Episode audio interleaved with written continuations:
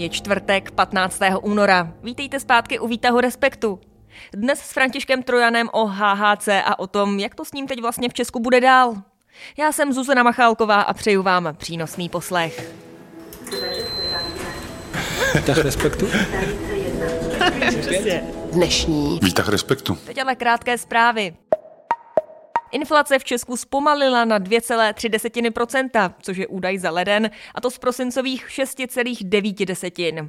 Ukázala to data Českého statistického úřadu s tím, že inflace je tím pádem nejnižší od března roku 2021 a taky nižší, než původně očekávala Česká národní banka. Připomeňme, že třeba předloni inflace přesáhla dokonce i 15 ten současný stav podle premiéra Petra Fialy znamená konec zdražování a nejistoty. Opozice zatím ale vidí i sníženou poptávku. Ukrajinská armáda poslala další brigádu jako posilu do bojů o Avdijivku na východě Ukrajiny.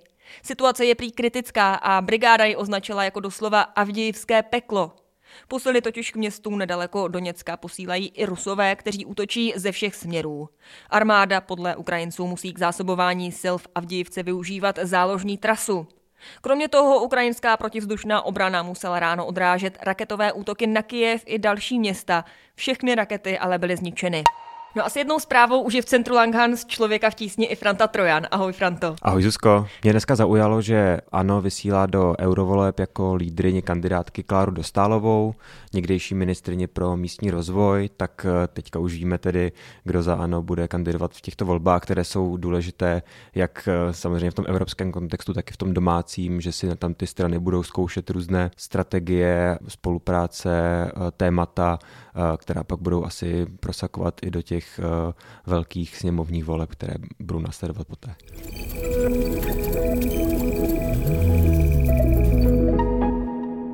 dnešní Výtah respektu. Zařazení HHC a jeho derivátu, tedy HHCO a THCP, na seznam zakázaných látek. Tak takové je rozhodnutí vlády s tím, že zákaz má platit od 1. března a to jen dočasně. K tomu se, Franto, ještě dostaneme, ale předtím vysvětlíme, co je vlastně HHC.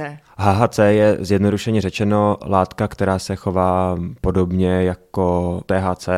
Já bych znovu chtěl, abychom si jasně oddělili semisyntetické preparáty, které se nově objevily, kanabinoidní. HHC je ten nejznámější, ono jich je daleko víc od těch přírodních, tedy které jsou ověřené, které jsou používané a kde je debata, jakým způsobem z nich udělat zdravotnický prostředek, jakým způsobem z nich udělat lék. Mají k sobě těmi vlastnostmi, jak na člověka působí, tak k sobě mají blízko. Kdyby někdo nevěděl, tak to THC je účinná látka v marihuaně. No, asi můžeme říct, že se to HHC chová v člověku podobně právě jako to THC, to znamená, člověk se může cítit uh, uvolněně, euforicky asi taky. Jde zkrátka o, nějaké jako, o nějakou změnu, změnu vnímání uh, reality. Jakým způsobem si můžeme představit to HHC? V jaké formě vůbec se to dá sehnat? Dá se to sehnat opravdu v velké škále forem, od nějakých bombónů až po takové ty klasické uh, usušené palice. No, v podstatě v každé večerce na to narazíte a opravdu jsou to bombóny, lízátka, vše možné druhy, kde se ta látka vyskytuje. Je to nebezpečná látka? Tak v něčem nebezpečná určitě je, zvláště nebo kontext potom, to znamená, když eh, si ji podá třeba někdo v kombinaci s alkoholem, když si ji podá někdo, kdo ještě uh, nemá úplně vyvinutý mozek, takže děti, mladiství. Prostě receptorová teorie jasně říká, že tyto produkty by neměly být pro mladší 18 let, ano, můžeme se bavit o tom, jestli 21 let by nebyla lepší hranice, ale 18 let. Tak v tom případě to pak ta změna vnímání reality může být, uh, může být nebezpečná, traumatizující. Takže v tomto směru nebezpečná je, ale jak jsme mluvili o tom, že to je blízké třeba tomu THC, tak uh, ve většině případů není to žádný uh, vysoce toxický strašák, který by měl, který by měl pro každého znamenat nějaké velké nebezpečí. Ty jsi teď zmínil ty děti, že u nich to může může být nějak rizikové a to je právě ono, protože v posledních týdnech bylo několik dětí napříč republikou hospitalizovaných právě v souvislosti s HHC. Tak je to ten důvod, proč se tím začala zabývat i vláda, nebo tady tu látku už nějakým způsobem chtěla regulovat, zakázat a podobně, nebo to vyvolalo až tady ty incidenty? Vláda se tomu, respektive úřad vlády, eh, protidrogový koordinátor Jindřich Vobořil a, adiktolog Viktor Mravčík a další eh, se tomu věnovali už předtím, než tyto zprávy zaplavily ten veřejný prostor, takže na nějaké úrovni se tomu věnovali už dříve. Teď na tenhle ten poput tedy došlo až k tomu, pak, pak došlo k tomu zákazu, takže už se tomu věnovali dříve. Dokonce, k čemuž asi také možná ještě dostaneme, vznikla i nová norma, která to má nějakým způsobem potom upravovat, vlastně regulovat, jak se to HHC může prodávat, HHC a další látky, takže už nějaké návrhy existují, ale k tomu zákazu teďka došlo až pod tou tíhou těch zpráv o tom, že v nemocnicích přibývají děti, které tam přišly právě po tom, co si to HHC vzali. Je potřeba opravdu především používat to medicínské, historické a stále platné primono nocere, tedy primárně neškodit. A pokud je tady obrovské riziko poškození zdraví dětí, zdraví nezletilých, tak prostě jiná možnost řešení není. Já bych tomu jenom jako doplnil, že částečně to určitě může být jenom to HHC, ono kombinace eh, dítě a třeba nějaká vysoká koncentrace té účinné látky, tak opravdu může být nebezpečná.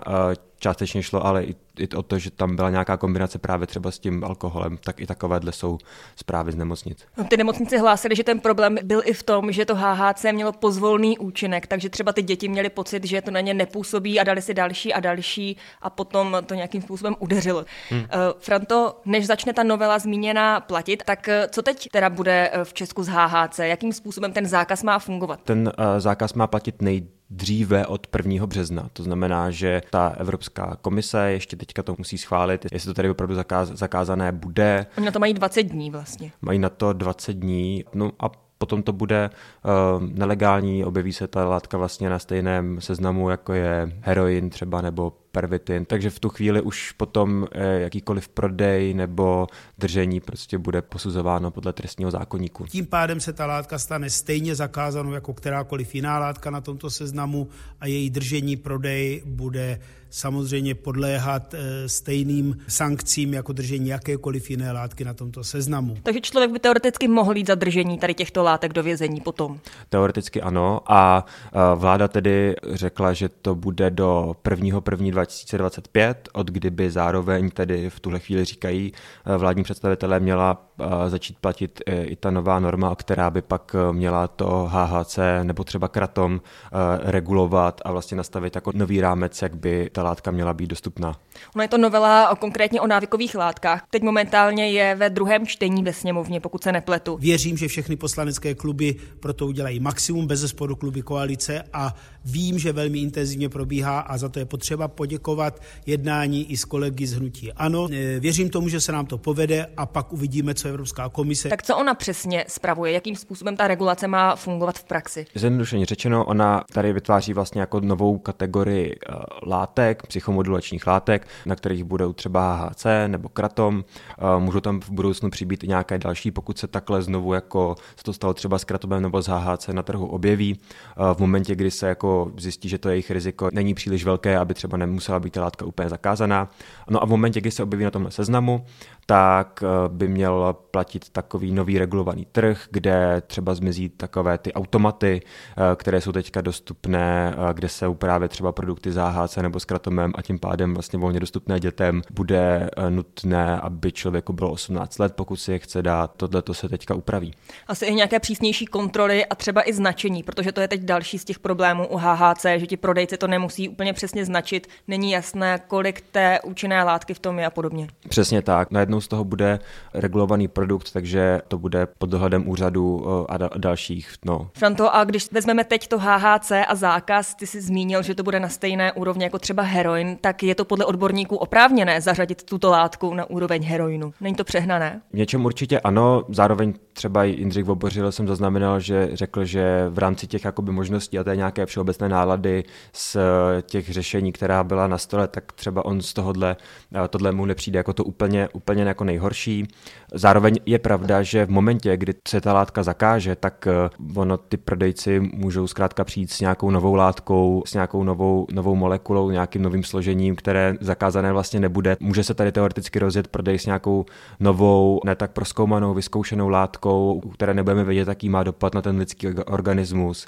Ehm, může se tady rozjet černý trh eh, s, s tou látkou HHC. Oni právě před tím černým trhem eh, varovali i někteří prodejci a taky právě národní protidrogový koordinátor Jindřich Vobořil, který o tom mluvil v české televizi. Prostě ti obchodníci jsou před náma, ty velký nadnárodní firmy a výrobci někde prostě mimo evropští mají už nachystány ty nové látky, které už jsou prostě ve všech těch formách, které my se pokoušíme nějakým způsobem dostat z trhu ven a, a ono to přichází do té Evropy vždycky hned po těch zákazech. Tohle to všechno jsou rizika, která do toho 1. ledna budou a pak je tedy otázka, jestli se to stihne eh, připravit ta norma tak, aby, aby začala opravdu platit toho prvního první. Ty, když jsi mluvil, Franto, o právě Jindřichovi Vobořilovi, tak oni společně i s ministrem pro místní rozvoj Ivanem Bartošem navrhovali něco jiného než ten zákaz. Tak co přesně oni teda navrhovali? No, Ivan Bartoš, eh, Jindřich Vobořil a další eh, navrhovali takzvané opatření obecné povahy, které mělo za cíl okamžitě zamezit přístupu dětí k psychoaktivním výrobkům, takže to navrhovali oni. To vidíme, že ty prohibice nakonec vždycky selhávají. Ale vlastně v té vládě, jestli jsem to znamenal správně, byli jediní. Ostatní chtěli právě ten zákaz do toho roku 25. No ale počítá nějakým způsobem vláda s tím, že může vzniknout černý trh, že jako u ostatních drog v momentě, kdy se zakáže jedna, tak přijdou na trh další, které jsou možná ještě nebezpečnější, protože jsou neznámé a podobně. Jako počítají s tím nějak vůbec? No, asi si z, nějak, z nějakého důvodu si zkrátka vyhodnotili, že uh, v tuhle chvíli to zakázat přinese méně rizik, než právě ten uh, případný potenciální černý trh nebo výskyt, výskyt nových látek. Neexistuje věc, která se nedá udělat jinak. Je potřeba říct, že kanabinoidy a ty polosyntetické jsou v šedé zóně Evropské unie.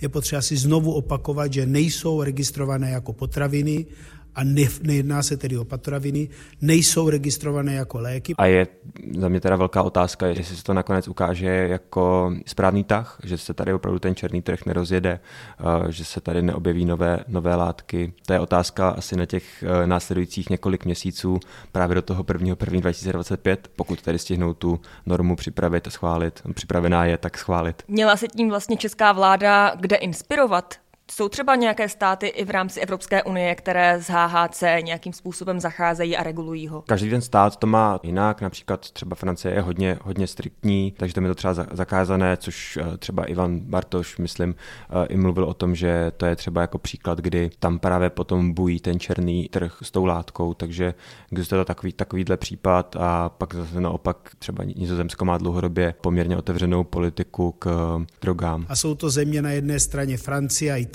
které to dělají naprosto paušálně, nebo Velká Británie. Na druhé straně, pokud půjdeme na sever, tak jsou to skandinávské země, ale pak jsou to země, které jsou velmi liberální a to jsou země pobaltské. Franto, ale pokud ono to má být zakázané až od toho 1. března, tak co ti lidé a co ti prodejci, kteří opravdu už to mají nakoupenou, mají toho nějaké zásoby, tak co s tím mají dělat? Není to trochu výzva k tomu, jako dejte si to, spotřebujte to, dokud to nebude zakázané? No, to je otázka, co s tím, co s tím budou dělat, jestli náhodou, když mají teďka informaci, že od 1. března to bude eh, tedy zakázané, tak jestli do toho 1. března, pokud mají nějaké zásoby, tak eh, si řeknou, že to teda hodem rychle skonzumují, aby to ještě stihli v nějaké, v nějaké legalitě, nebo jestli to všechno vyhodí, to asi, to asi spíš ne, tak stojí to, stojí to nějaké peníze. To je, to je opravdu otázka. Takže i ty děti si to vlastně pořád ještě můžou koupit do toho 1. března? O, teoreticky ano. A k tomu nenavádíme, tedy jenom upozorňujeme, že nic z toho není vůbec žádný návod. Franto, moc ti děkuji za ten souhrn, měj se krásně. Ty taky, díky. No a teď už souhrn od zástupce šéf-redaktora Ondřeje Kundry a info o tom, co najdete na webu Respektu. V poslední době se hodně mluví o tom, kde by Rusko mohlo zautočit na NATO, na Severoatlantickou alianci, tak jsem se vypravil na jedno z takových nejpravděpodobnějších míst do Litvy, kde jsem to hodně detailně proskoumal a přivezl jsem o tamtuť reportáž o tom, jak se Litva připravuje na možný útok, eh, co všechno dělá a je tedy to hodně zajímavé, jak se na to Litevci připravují. A druhou věc, na kterou bych vás upozornil, je rozhovor o investování, eh, o tom, jak investují ženy, eh, ale má to i obecnější rozměr, ptala se Andrea Procházková. Vítah. Jo. Vítah respektu. Co ještě jinýho? Dnešní. Vítah respektu.